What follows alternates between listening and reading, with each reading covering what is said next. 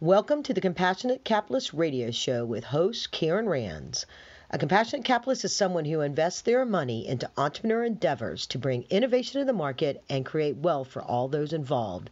Karen shares insights and best practices for entrepreneurs to succeed and investors to share in that success without all the risks. And now. Hello there. Welcome to the Compassionate Capitalist Show. I'm going to do something a little bit different. I mean, maybe not that different because I've been bringing back some of my more popular shows and reintroducing them. And in the spirit of uh, Black History Month, um, I am replaying two shows that I did back in 2020 regarding Black Americans' prosperity, past, present, and future. It ended up being a two part series first one going through the chronological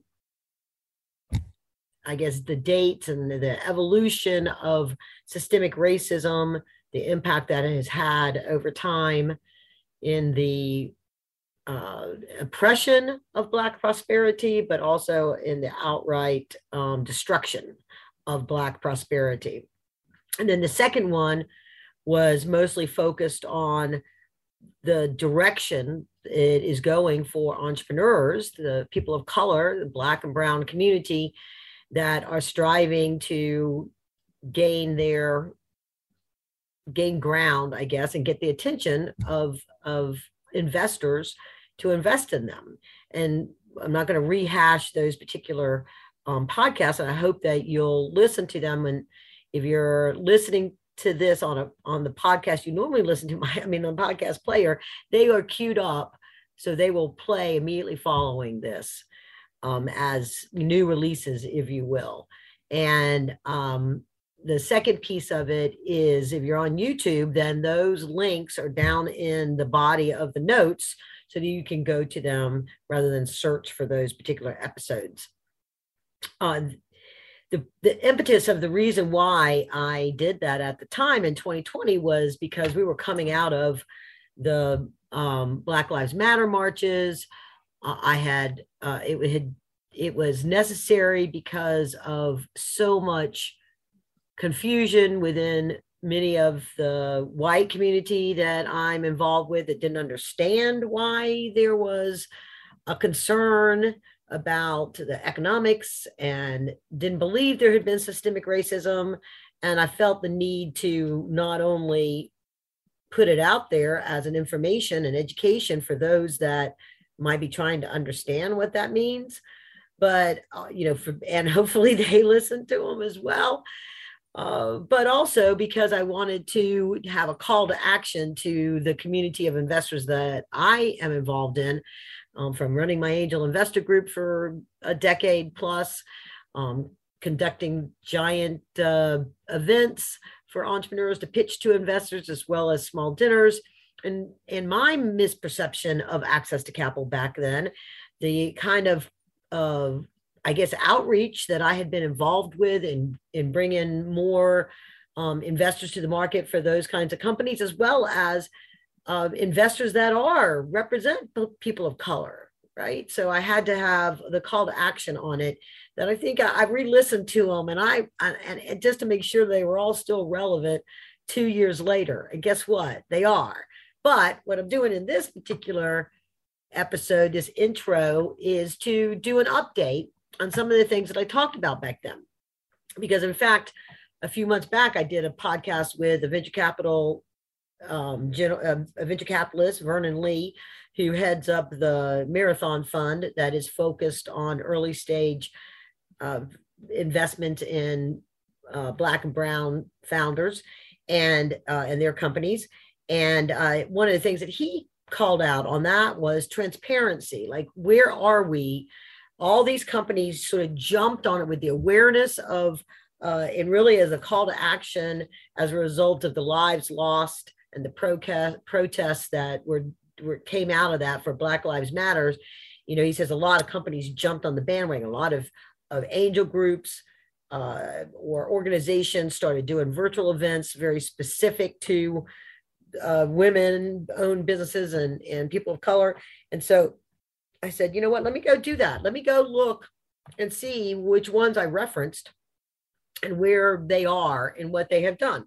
So, uh, case in point, a couple things. Um, Wells Fargo had not actually mentioned this in my originals, but Wells Fargo was one of those that stepped up with a commitment and uh, to put money into Black owned banks. So um, in March of, I think it was 2020, they completed a $50 million round of investment into 13 banks uh, that are part of the African American Minority Depository, which is MDI for short, institution, depository institution. And part of that network is anybody that's in those networks, uh, banks that are in that networks, their customers don't get any fees if they go to, for example, a Wells Fargo bank to make a withdrawal. So there's sort of a, a of an additional connection. So I thought that was that was good. That was important. Um, and in fact, you know, some of these banks have been around for a long time. One in particular, Industrial Bank, they had started in 1934 and were um, so they're 86 years plus.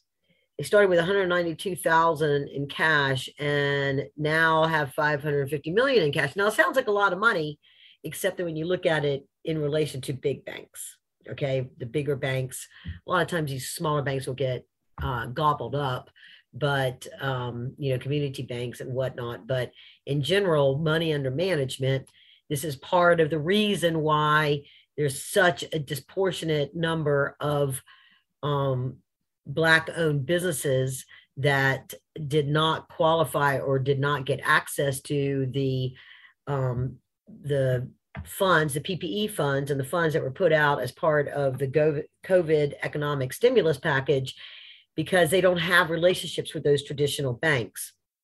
And that I talk about in the first episode. I talk a lot about that and, and the, the role banks have played in this disparity of wealth between Black families and white families, which still is tracking at about uh, uh, 10%, uh, 100%, is it 17,000 to 170,000 is the is the delta. I mean, it's changed a little bit, but not a lot in the last two years. The other thing was we had a lot of tech companies that stepped up. So you had Apple, for example, that has now they pledged 100 million, and from that, this is what's happened. Atlanta's on fire right now because they created an education hub here called the Propel Center. Over at the $100 million pledge was to go into historical Black colleges and universities and their programs to cultivate engineers from the Black community. And so uh, the link to the article is in my um, is in the show notes, but they're they th- that is an app development acceleration center in Detroit as well. And it's called, they call it the Racial Equity Justice Initiative, REJI. Google that and they have a VC fund. I don't know. That's VC fund blackandbrown.com. I have to get the exact link in there. And uh, so students at Morehouse, the article I saw, there were students at Morehouse that were already going into public health and um, and and health communication services. So you know because there needs to be a, an elevation of education in the Black communities, and he's taken on getting certified or getting you know his engineering degree with on apple coding. So i just thought that was really wonderful. Um, the southern company has partnered up uh, with them as well as a georgia company to put the propel center at the atlanta university so that's really exciting stuff as well and then if we look over at google one of the things that um, we uh, one of the things that that had been a big sort of caught a lot of buzz was, and this is all kind of covered in part two of the series.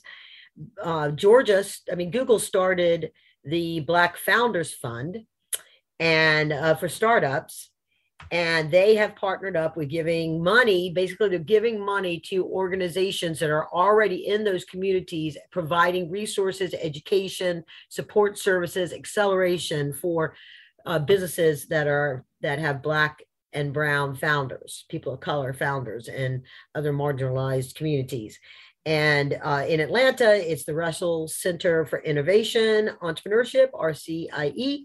And in Nashville, it was the Nashville uh, Entrepreneur Center in Durham in the South, because I'm focused on the South here. Uh, it's a um, American Underground. And then Austin is Capital Factory. But now Capital Factory has been around a long time and helps every, very renowned as, as being a source of turning things around in Austin and really making them an innovation hub was Capital Factory. And uh, so I was happy to see that they uh, qualified to get um, funding from Google for that.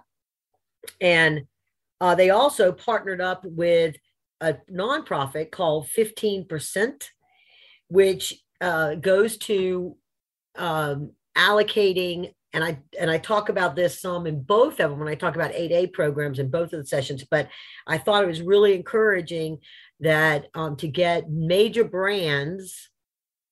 All right, Aurora James is the founder of that, and major brands to commit to 15% of their shelf space of mostly these are all consumer products would be um, dedicated to uh, black brown women marginalized members of our community that normally have a struggle getting into the marketplace and getting capital. And so by um, having these businesses step up and want to do that and, and provide that is good. And in fact I have a, a, a, company that I'm mentoring through one of our really profound organizations in Atlanta called TIE, the, the TIE Indus Entrepreneur. They have a, a very active angel group. And every four months, I think it is, they do a new business plan competition and actually put money in and elevate up women and um, founders of color that have a, an affiliation with one of our universities to be able to go through this business plan competition that has anywhere from 20,000 to $100,000 attached to it that they get if they win. Then they go on to bigger competitions with bigger money. And so I'm mentoring a company in that I had been a judge in that for that event for many years. And now I'm, I'm mentoring and happy to say that the companies the in the last three years that or the last four times that I've um, mentored them have placed first or second or in this last time they tied for second. Uh, but uh, I have a company right now that has this really amazing soap. And I was really reluctant because soap is a hard category to try to get attention of investors. But guess what? She went up to New York for a pitch competition, and Macy's said, "Hey, let's do a trial." So I thought that was really good, and I and I have a feeling that this organization, fifteen percent, is who brought Macy's to the table for something like that. So uh, very encouraged by that. Uh, and then, so let me also, you know, share with you because um, I just uh, within the Wells Fargo commitment. Let me uh, add to that within Atlanta. Uh, it's Citizens Trust Bank in Atlanta and Carver State Bank in Savannah, but you have like a City First Bank in Los Angeles. Uh, you've got Carver Federal Savings out of New York. You have um, the Savings Bank and Trust out of uh, Nashville, Commonwealth National Bank in Mobile, First Independence Bank in Detroit. That's the one that I referenced that was so old and had grown, stayed the course all this time. Liberty Bank out of New Orleans, uh, M&F Bank out of Durham, Optus Bank in, in Columbia, South Carolina, and Unity National Bank in Houston, Texas. So real broad spread, right? The Google money, also a good chunk of that went into the Southeast um, compared to the Northeast, where we have a, a, lot of lack of capital down in this area. But then also, I wanted to um, share because I searched on, you know, what is the change in funding um, since 2020 for Black startup founders. And the good news is, it has it, people have put their money where their mouth is, and it has quadrupled in uh, quadrupled in in uh, since 2020 or since that time the year before and continues they estimated at this time when this was written that in um, in 2021 that it would end up being a billion dollars more than it had ever been before. When you see the graph on the article, if you go down to the link, it was um, almost three billion dollars in 2021, where I was it was only 0.6 in 2020 and 1 billion you know of course we were in the middle of a pandemic so that's part of it but 1 billion in 2019 a little over 1 billion in 2018 and now it's like at, double that or more. And it, and it seems like it's continuing on the way that they're paying forward on this stuff. And part of what they credited to which was something that was a call to action in my second was that black investors have been elevated to partner level at venture firms or are spinning out their own funds to provide capital to a more diverse. We've had a number of funds that start up in um, Atlanta and in, and in, in Austin related specifically to that. And, you know, part of one of the things that was really interesting because I called it out as a top 100 Black owned business in, um, uh, in my second podcast as a call to action that these businesses, these owners, these black owners of these businesses that are making hundreds of millions of dollars should have their own venture fund as part of it, or at the very least, as an angel investor, be committing funds to a venture fund. And so I found out that one of those companies, Rocket Lawyer, which I'm a big proponent of, um, I have used them off and on over the years. I recommend them to most of the early stage companies that I work with and mentor that and it's just a really great service. Well, it turns out, you know, I never really thought of it as a startup, but Charlie Moore, the founder of it, 25 years ago, he was practicing law in Silicon Valley, Sand Hill, and had this idea to do this and struggled, struggled, struggled to get capital. Now, here we are 25 years later, and he just raised 223 million in growth capital making it one of the largest funding rounds ever to a startup founded by a Black entrepreneur. So, rah, rah. I have reached out to him. So, if you know Charlie Moore, I've reached out to him to ask him to be a guest on my show. So, please, Charlie, if you're listening to this or somebody knows him or knows somebody in Rocket Lawyer, tell me to get on the Compassionate Capitalist show. We need to hear his story. Y'all need to hear his story, right? How did he do that? How did he get through that? All those ups and downs and the, the the struggles and the triumphs. That is something that we really would like to to know more about. So according to Crunchbase, this article was Crunchbase, 35 black founded companies raised Series A and B rounds in the first half of 2021 with 10 deals over 20 million or more each. That is big news right there, ladies and gentlemen. I mean, really, because that's not just um, an A round, you know, like a seed round where they raise it from, that's where you get into serious competition for funds from angel groups, from venture capital funds. And the fact that that's, you know, re- happening.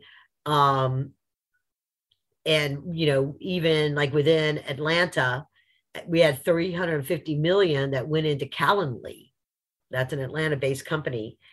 And um, 115 million went into uh, Southern California firm, Savage X Fenty. It's a, a fashion firm. And then a New York based ag tech, Gro Intelligence, got 85 million. So you see it really starting to happen. Now, you know, the gap is still wide, but the fact that, that not only, and, and one of the things that we said, uh, you know, at that time that I understood is that, you know, it wasn't so much that these organizations were ignoring or choosing not to invest in people of color as founders. It was more that they weren't allocating resources to it. They weren't allocating um, intention because many uh, entrepreneurs uh, don't feel like they had the opportunity to they they felt intimidated they felt the doors were closed to them um, but now they have they've uplifted and raised up their profile and those organizations are saying come come come and we're going to set aside some capital just for this so please the doors are open come on in come and apply. And, uh, you know, everybody still has to be highly qualified. You know, they don't want to, it's not, it's not a charity. It's capitalism, compassionate capitalism. And that means you're going to make money. Your intention is to make money as a capitalist, but your compassion says, I have discretion on that. I can choose the industries I want to invest in. I can choose the type of founders I want to invest in. And by choosing certain industries and founders that normally um, have to have a harder time competing for capital, then you raise the entire economy. You create wealth in, in markets that you didn't create wealth in before.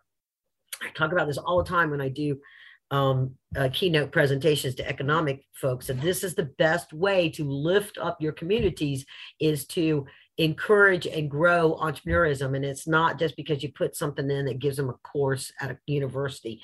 It has to be the full the full food chain if you will you know, to be able to go from start all the way to finish. So, with that, I could talk about this stuff because I love economics. I love entrepreneurs. I love helping investors create wealth, identify the, the entrepreneurs that have high risk flags associated with them that are really obvious to me because I've done this for 15 years in screening companies, mentoring companies helping investors not lose money in bad investments when they choose to ask me or hire me to help do their due diligence. And of course, I wrote the bestseller on would you, should you, could you, and how do you go about being an angel investor, inside secrets to angel investing. You can go to my website, KarenRands.co, to get that information and also figure out how to, uh, what the services that we offer. If you want to set up an appointment with me, fill out the contact page and we will chat. And uh, with that, please listen, share these podcasts, get this information out there. It's important for people to understand the challenges and why the things that have been done, you know, that many people say is enough for the equal opportunity, and it's not enough because of, of, of historical reasons and people's lack of awareness and just plain old don't know what they don't know. They don't know. And so now you do. And with that, onwards and upwards, thank you for tuning in. Have an awesome day.